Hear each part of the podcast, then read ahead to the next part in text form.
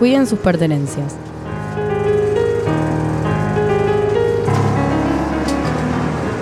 Mucha gente tiene la mala costumbre de pensar que en el espacio del bondi uno está a salvo. Que esas cuatro ruedas mediante las cuales transita las calles se encuentran alejadas de los infortunios cotidianos de quienes caminan en tierra firme. Pero no. Los bondis a veces también son escenas del crimen.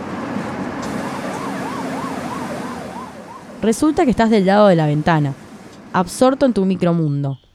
Por default, tenés el celular en la mano y escroleás y escroleás como si nunca hubieses visto la foto del pointer perdido en caballito que tu tía Mirta comparte desde Merlo.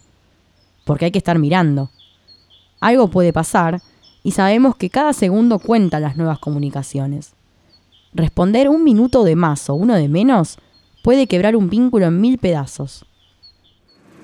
Entonces, como te decía, estás ahí releyendo esa conversación que ojalá hubiese sido diferente, cuando de repente una mano ajena rompe en tu esquema de visión y te quita la llave de la sociabilización.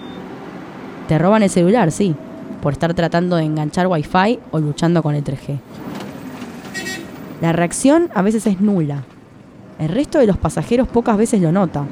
También absortos en sus grupos y en el video viral de temporada, no perciben que acabas de ser excluido.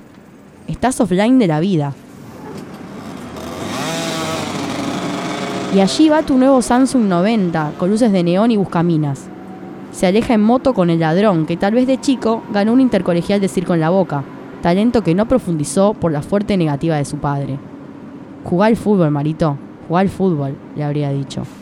Pero los saltos acrobáticos se le daban mejor, claro, acabas de comprobarlo.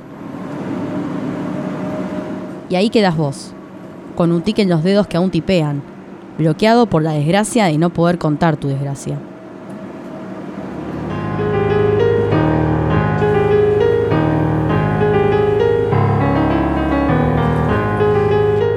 Mi nombre es Noelia y esto fue Cuiden sus pertenencias.